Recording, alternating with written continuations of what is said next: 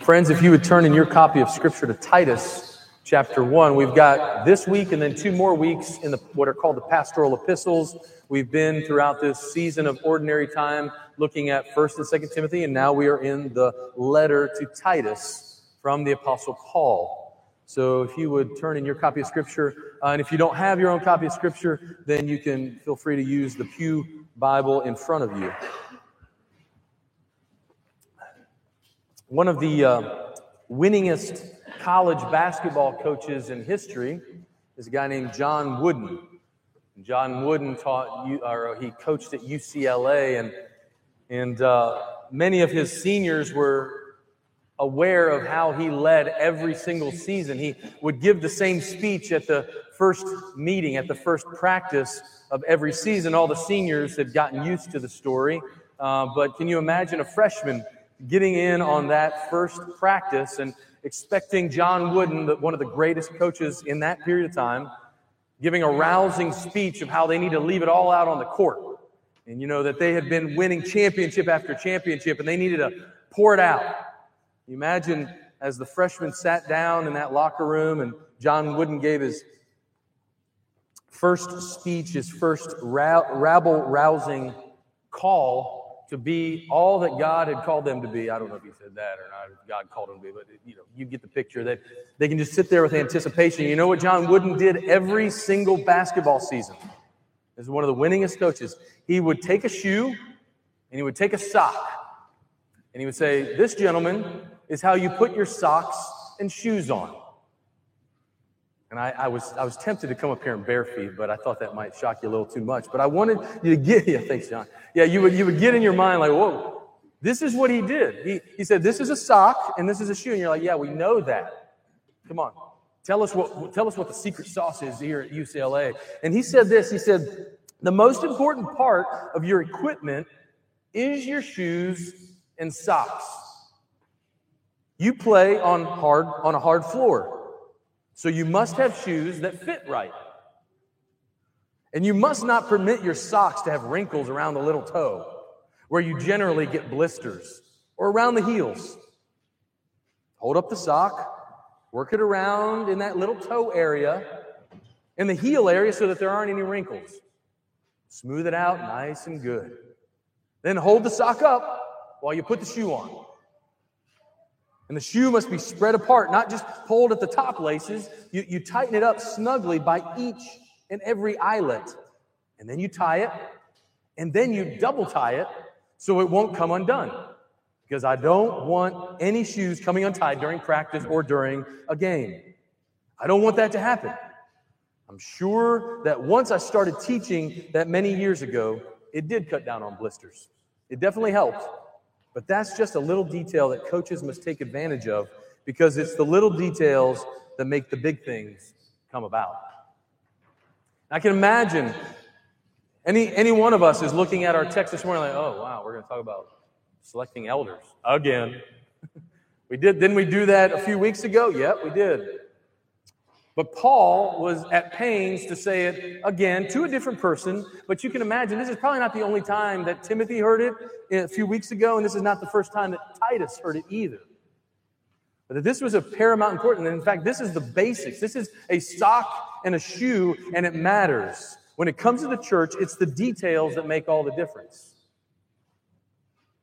So many churches are concerned about their website and their logo and a myriad of other things they think will make them attractive to the world. And those are important things. I'm not, I'm not denying that. Those, those are important things, but those aren't the fundamental things. Those aren't the foundational things that we need to be concerned about as a church. The foundational bricks to the building of a church are the most important. And a lot of times we get it wrong because we care a lot about looking cool looking good on the outside and not doing the hard work of digging down into the foundation and saying, okay, what, what, how are we going to lay this? Because how you lay the foundation determines what the rest of the building will look like. And Paul knew this. Paul would go to all these different cities throughout the Roman Empire and he'd preach the gospel, get stoned sometimes, preach the gospel, and he'd say, okay, I'm going to set up a church here. And when I set up this church, you can see this in the book of Acts, chapter 20, where he talks to the Ephesians and he, he has already identified elders. And we're going to be doing that next week. We're going to be identifying another elder, Lord willing. And he sets up these elders for the health of the church. And it's not the most attractive thing that the church does, quite frankly. Right? But getting that right does make the church attractive to a watching world. It's not the most attractive thing, but it's what makes the church attractive. You can have the coolest logo in the world, and you can have a group of leaders who are polished and well spoken, and maybe even have the best sneakers on the block. But Paul gives clear guidelines to ensure that men are selected who will guide the church and model for the church what a life enthralled by God looks like. Recognizing overseers demonstrates what we value and who we want to be. That's what our passage is about today, and that's what it means to identify overseers for the sake of the church. It, it demonstrates to a world what matters to you. What kind of person do you want to be like? So when you look at those who are leading whatever church, if you're visiting with us, if you're looking at the kind of leaders that are in your church, that's who you are modeling your life after, whether you know it or not. And so it's of paramount importance when we identify elders, overseers, I'm using those terms interchangeably, that we get it right. And so if you're taking notes, I got five points this morning and we're just going to walk through the text together, and I'm going to share that with you. And so, um, Paul starts out to Titus in verses one through three, and the first point is this: is that this is for your faith. If you're taking notes, this is for your faith, or for the sake of your faith. Okay, look at verses one through three. He says, Paul, a servant of God and an apostle of Jesus Christ, for the sake of the faith of God's elect and their knowledge of the truth, which accords with godliness. So he starts out by saying, What I'm about ready to write is for the sake of your faith. Maybe like laying out, I spoke about putting out filet mignon on a, on a plate yesterday. Somebody said they like New York strip, whatever. But this is the broccoli part of it. this is the, the, uh, the potatoes part that may not be all that great. So Paul says, This is, though, a meal for the sake of your faith. So perk up. Your ears should perk up. If you care about the eternal state of your soul, Paul's saying, then I'm writing this for you, for the sake of your faith, that it might be built up. then he says, In hope of eternal life, which God, who never lies, promised before the ages began and at the proper time manifested in his word through the preaching with which I have been entrusted by the command of God our Savior. So Paul is saying how we establish the church, the community of faith, matters. It's of utmost importance. At the very base level, it matters for the sake of your own individual faith. So, so forget the corporate side of it, of wanting to be part of a healthy church. Just even think of it on the more uh, individualistic side of it. At the very base level, if you want your faith to flourish, then having what he's getting ready to say. Like he hasn't he hasn't written anything yet, right? Uh, he hasn't he hasn't given what our our title of our message is is talking about yet. So your ears ought to be pricking up. This is for your eternal life. This is for the sake of your faith, individual, so that you might be built up. And so many people, I will say this, have come to me over the years who have gone to churches that talked a good talk, but they were never cared for. They were never shown what it meant to be a disciple of Jesus. They weren't being listened to. They were just a cog in a machine. But they also weren't being rebuked. They weren't being admonished. They weren't being exhorted into living lives that are more Christ like, that are indeed rich in the life of Jesus. So let me just say this on the foundational level, what we're getting into the rest of these verses is how your church is structured and operates is of the utmost importance for your own faith. And so it would be good to know, especially if you're a member of Redeemer, this is not required um, because it's like reading the instruction manual, which who, who does that? instruction manuals. What happens when you don't read the instruction manual? You get things that don't work very well, or you break things because they start to you start to use the tools in a way that they weren't intended to be used. So, uh, if you're a member of Redeemer, I want to encourage you to read what we call the church manual. It's uh, it's not the most exciting reading, and yet it's really good to know. Like, oh, when we install an elder uh, next Sunday, that he's going to serve for three years, he can re up for three years, and then he takes a year off. That's that's good to know. In fact, I get asked those things on various occasions, and so read the church manual. And in fact, as a professor, I'll say read the syllabus. Right? It's not the most uh, attractive thing that a student does, but it really matters on test day.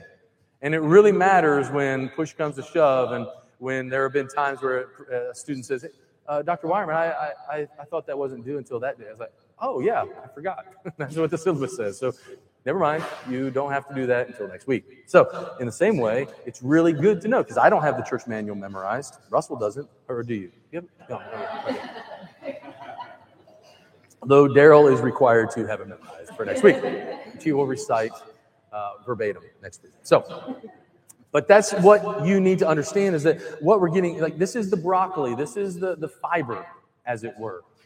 It's so important for your health, for your eternal salvation. So it matters. Because when God calls you, He calls you into a family, He calls you into a church. But then, secondly, second point is this is that our relationship ought to be familiar, not formal. The relationship between the overseers, the elders of a church, and the congregation ought to be familiar and not formal. Where do I get that? Look at verse 4. He says, To Titus, my true child in a common faith. The relationship Paul shared with Timothy and Titus is instructive for how we are to view the derivative relationship between elders and the congregation. I don't think this is just between Paul and Timothy. I think he's modeling for us how the relationship between servant leaders and the congregation ought to function. It's significant that Paul, and a lot of times we hear Paul talking about Timothy as though he's his son in the faith. That is not, Timothy is not the only person that Paul called his son in the faith. We see that here in Titus. I think that's significant. I think that is Paul's modus operandi. I think that is his way of being. I think that's his default position is that I am wanting to have spiritual sons and daughters that I give my life to, that I lay my life down for. So, a way of application, I try to be very accessible to the members of this church. In fact, if you're a member, you have my cell phone number. How do you have that? Through Breeze. That's right. That's right. Not Febreze. Although we do have Febreze. And, anyway, so, but it's through the app Breeze. You can get my cell phone. It's not private. You don't have to go through a, a you know, some kind of rigmarole to get to me. In fact, I got texted uh, the other night um, I didn't respond because that's going to be in our next point here in a minute. But, but more than that, while I have so many hours in a day, I try to make myself accessible. I prioritize my, my, my time so that I can get together for coffee with you. If you text me, if you call me and say, Matt, I need some help, I'd like to talk, yes, and amen. That's what I'm here for. And it may not be tomorrow, or the next day, maybe a couple weeks out, but I will move around my schedule. And those of you that have had coffee with me, that's my favorite thing to do is to have coffee. Um, you know that to be true. It may not be tomorrow, may not be in the next couple days because I do have a full time job outside of this uh, part time job. Right? I will make it happen, and I'm going. I'm accessible to you. I will find the time, and that's the case with all of our elders here at Redeemer. We don't view ourselves as having arrived at some kind of other plane and where you have to, you know, have, have something where you're like, got to have some process that you go through. You can text us whenever. Um, you don't have to treat us with some kind of like, Your Highness or Your Majesty or yes. You know, that, that's not the relationship that we ought to have. It ought to be familiar and not formal. Too many times, leaders, even of churches, yes, and even especially of churches, can put on the air of pride that with their congregants, that they have to go through certain protocols. They have to give them certain titles and certain formalities of relating to them. And so let me just say this if you're visiting with us. Please don't become a member of a church where none of the elders know you. It's of utmost importance that you are known by those who are called the shepherds and overseers of your soul. That's the role of an overseer. Is to be familiar. Family is where the word family, to be familiar and not formal. But then thirdly, is that when identifying overseers, you ought to take into account their private integrity. That's our third point private integrity. And you see this in verses 5 through 6. Let me read that. Oh, I didn't even read the second. The second half of verse 4 says, Grace and peace from God the Father and Christ Jesus our Savior. Just so you know. Uh, verse 5, Paul says this to Titus. He says, This is why I left you in Crete so, so notice the connection, right? The connection between what Paul says is of eternal salvation, eternal life, and which accords with godliness, the knowledge of the truth for the sake of the, the faith of God's elect. This is why he left him in Crete. For all those things that he says in verses 1 through 3, he says, This is why I left you in Crete. So that you might put what remained into order and appoint elders in every town as I directed you.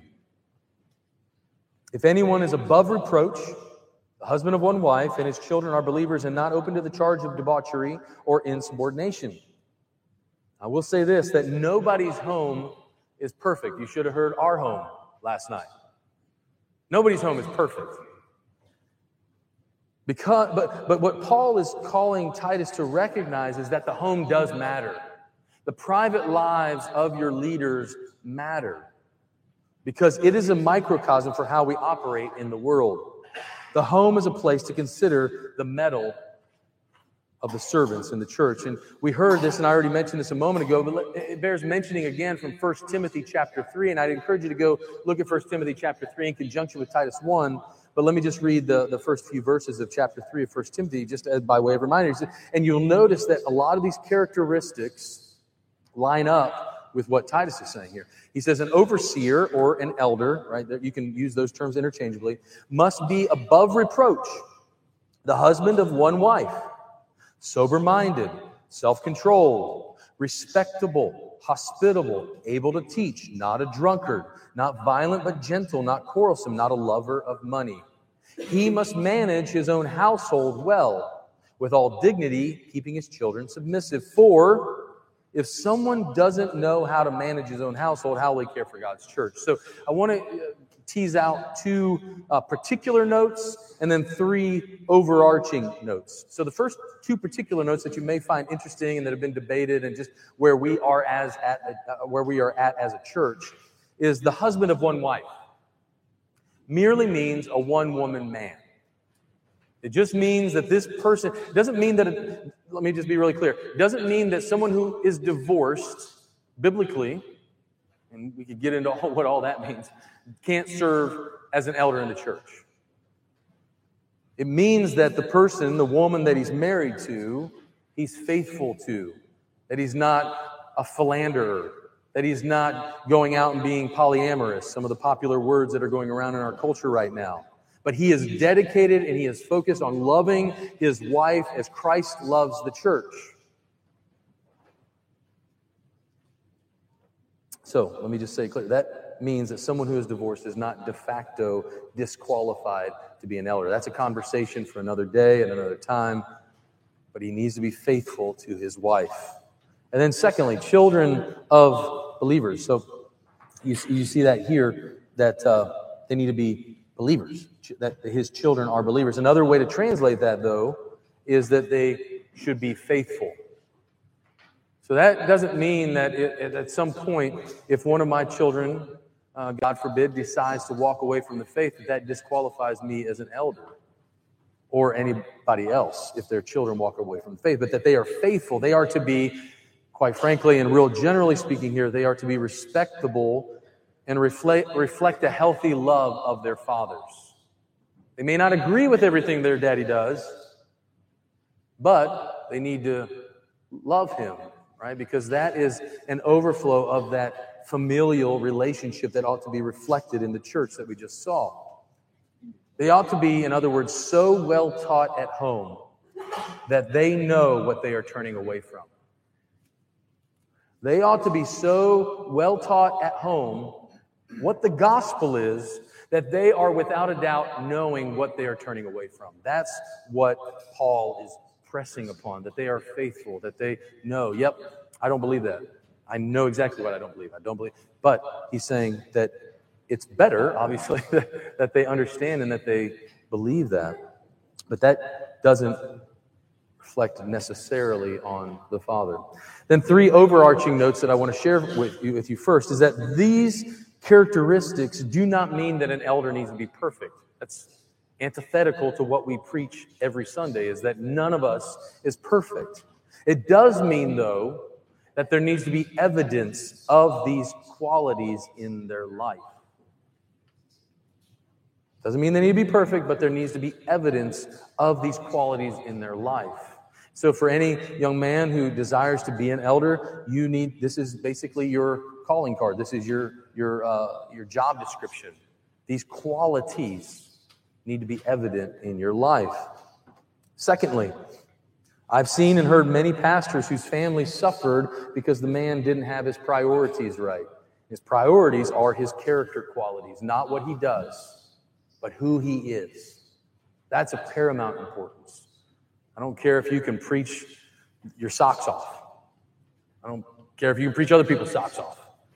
It's not about what you do, it's who you are on the inside. It's the character qualities that Paul is listening. You need to be able to teach, but the rest of this is all about being humble and kind and good and gentle and loving and Christ like. Because they didn't have their priorities right, they prioritized the church over the home. And over time, disqualified themselves by being someone who is not able to keep his house in order. So, the elder, the second note that I'm noting here is that he should prioritize the home over the church. If, if, I, if I lay down my life for the church and my family suffers as a result, like all the time. There are times that the Lord calls our church, our, our, our family to say, hey, you know what? Daddy's got to be at this meeting. And that, that's, that's a one off or that's a, you know, not all the time. But if that becomes a habit in my life, then you ought to reprimand me. You ought to reprimand any leader who puts the church and sacrifices his family for the sake of the church. That's not what you're called to do as an elder particularly of this church, but then of the church in general. And then, thirdly, subsequently, because that's true, the church ought not to expect the pastors to be at the beck and call of the congregation. I've heard many folks in other churches, not this church, that uh, are so upset that the pastor didn't leave his vacation with his family to come visit them in the hospital. That happens. That's a real thing. And uh, that ought not to happen. That um, the congregation ought to appreciate that these qualities need to be nurtured and cared for in the life of their leaders at the church. But that also means that the, sometimes the family of the pastor, of the elder, of the overseer needs to know that there will be times and seasons where sacrifice is needed. So our private lives whether, whether we'd like them to be or not, as it relates to the job description for an elder of the church, our private lives are not off limits in consideration. Because our private lives will always bleed over into our public life. Always. Always. May just be maybe a day, maybe a year, maybe a few years, but they will always do that. And that will bring shame upon the church. And we've seen that time and time and time again, haven't we, over the last five to seven years. So that leads us into our fourth point. Not only the third point of our private integrity, but then fourthly, our public relations. So, how I treat my family in the home will always reflect how I treat those outside of the walls of my home. And this is in verses 7 and 9. While we may not know what always goes on behind, behind closed doors, we can see that a prospective elder ought to be respected by outsiders. Paul frames this by negative qualities that he ought not to have in verse 7. Look at verse 7. He says, For an overseer, as God's steward, must be above reproach. He must not be arrogant or quick tempered or a drunkard or violent or greedy for gain. And then he gives the positive qualities. These are the things he ought not to be, and then these are the things that he ought to be. Verse 8. He, but he should be hospitable, a lover of good, self controlled, upright, holy, and disciplined. So he ought to exhibit compassion and goodness and kindness, namely the fruit of the Spirit. So he should have compassion, but he should also have content to what he says.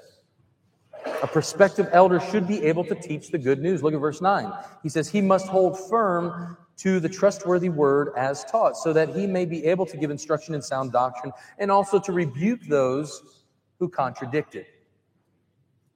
So, all of these character qualities are of utmost importance because there is a content part too, right?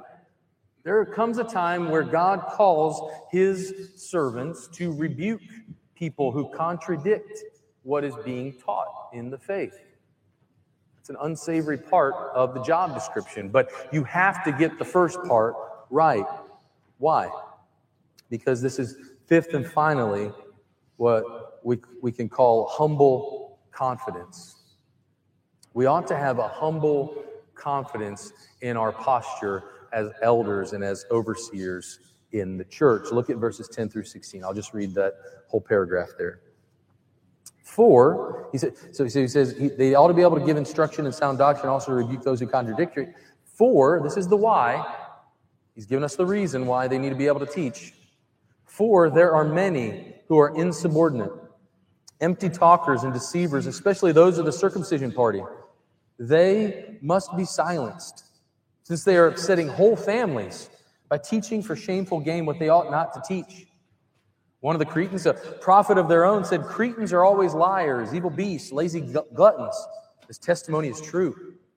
Therefore, rebuke them sharply, that they may be sound or healthy in the faith, not devoting themselves to Jewish myths and the commands of people who turn away from the truth.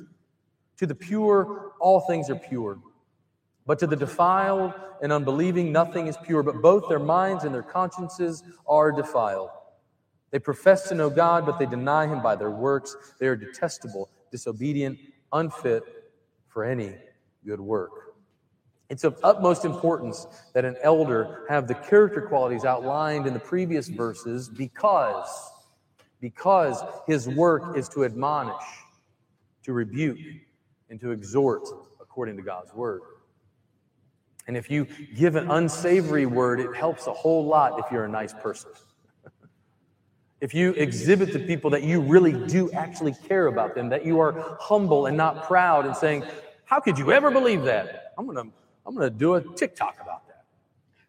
I'm going to give my hot take on the latest social media app so that I can down, down, you know, talk down to all those people that would ever believe that. That's not what Paul's saying. Paul's saying you need to be a humble person. And sure, you need to go ahead, do your TikTok, and give your content or whatever it is, right? Speak the truth, but do so in a posture of saying, hey, this is, this is what God says. This is for your own good. This is for your health. This is for your life. Because our world is increasingly antagonistic to the gospel message, to the Christian message of salvation by grace alone, through faith alone, through Christ alone. In today's climate, it's typical for people to talk down to those who disagree with them or call them Satanists or call them compromisers of the truth or what have you. But we are called as God's people, and particularly as elders and overseers in Christ's church, to wade into those uncomfortable and turbulent waters. There need to be, and I, just got this book this week and started reading it uh, by these guys, Benno van de Toren and Kang-San Tan. He's a, he's a Vietnamese and, and Dutch fellow, wrote this book called Humble Confidence. And uh, they argue that because of the prevalent cultural relativism, that hey, what's good for you is good for you, man, but don't don't tell me what I ought to believe. The cultural relativism we currently find ourselves in, the integration of how we live, the truths of what we believe, actually is what needs to commend truths. Let me say that again. So let me put it this way, in, in the form of a question: Does your faith actually work in real time? Does your faith actually work? Your faith right? So I've already talked about this is what elders need to be. Well, when you recognize elders, that's what your life ought to also be in the modeling of that, right? So as all of God's people, the the the, the extension of that is that you would be modeling and sharing your faith, that you would model what the Christian life, the following Jesus in the way and the truth in life actually looks like, and not just being a good apologist. We humbly hold on to absolute truths, but we're not angry about it. It's another way to put it. It's good and right to hold on to absolute truths, but not to be angry about it all the time. We're confident enough in our faith that we don't need to get in a tizzy with when someone disagrees with us. In fact, if we read the Bible, we see that the majority of the world will not agree with us. And we can live in that in a humble confidence. And they, in fact, say this in their book. They say, sharing our faith cannot merely design the perfect argument, to which we then add some practical considerations as an afterthought. The witness of our faith should be an embodied witness from the very start, or it is not a good witness to the way, the truth, and the life found in Jesus Christ. It's profound that people want to see that it really matters, that your faith actually works, that it, it matters how you live your life, and that it's not just like some esoteric metaphysical reality that may or may not be true, but does it work? And that's the call that we need to heed this morning, that we need to prioritize the basics because blisters lose games. We need to do the hard work of recognizing servant leaders who reflect and promote the kind of people that we want to be like, namely Jesus. And we need to model our own lives and how we commend the gospel and teaching and saying, yes, there is truth, and this is actually good for you. This is not about me being right. This is about me loving and serving you and saying, yes, God created it this way.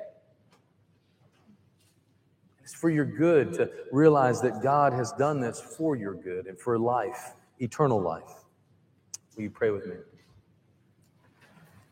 Heavenly Father, we thank you for the privilege